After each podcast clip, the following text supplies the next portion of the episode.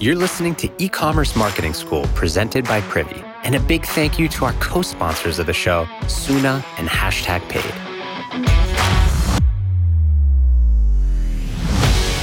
For too long, the process of finding the right influencer for your brand has been endless, mindless, soul crushing scrolling. And then once you find the one, they don't even move the needle.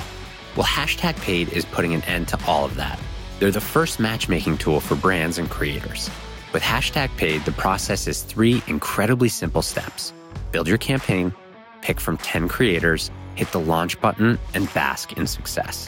Hashtag Paid is basically a dating service for brands and influencers. Instead of dinner and overpriced drinks, you'll get ROI and a partner your audience trusts. Check them out at the link in the show notes.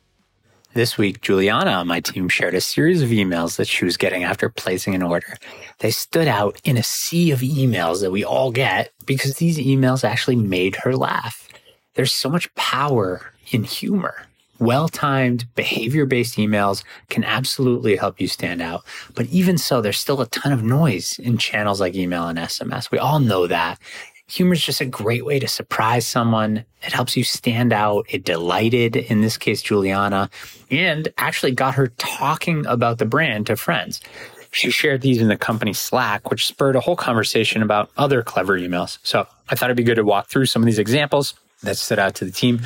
The brand that Juliana was highlighting is called Burga. B U R G A. They sell these stylish phone cases. So shout out Burga if you're a listener. And uh, I'm just going to read the post purchase email to start it off. So the subject was, Here's what just happened. And it's a plain text email. It's like a story.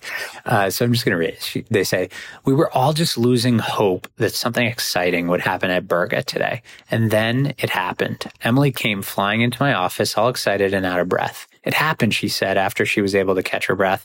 She blurted out, Juliana just put an order with us.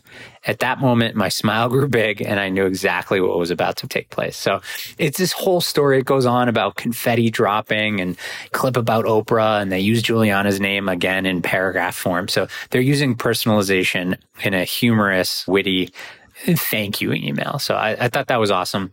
And then the order arrived email says, Our GPS is screaming at us that your order has reached its destination. Are you holding it right now? How does it feel? Is it jet lagged?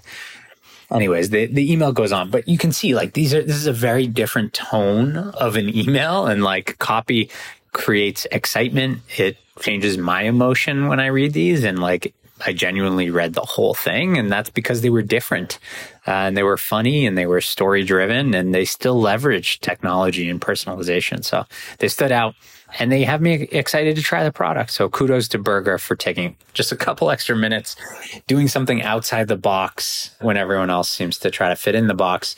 Uh, and spending that time on copywriting. So other brands that came to mind that, that were using humor in the uh, in the thread were Native.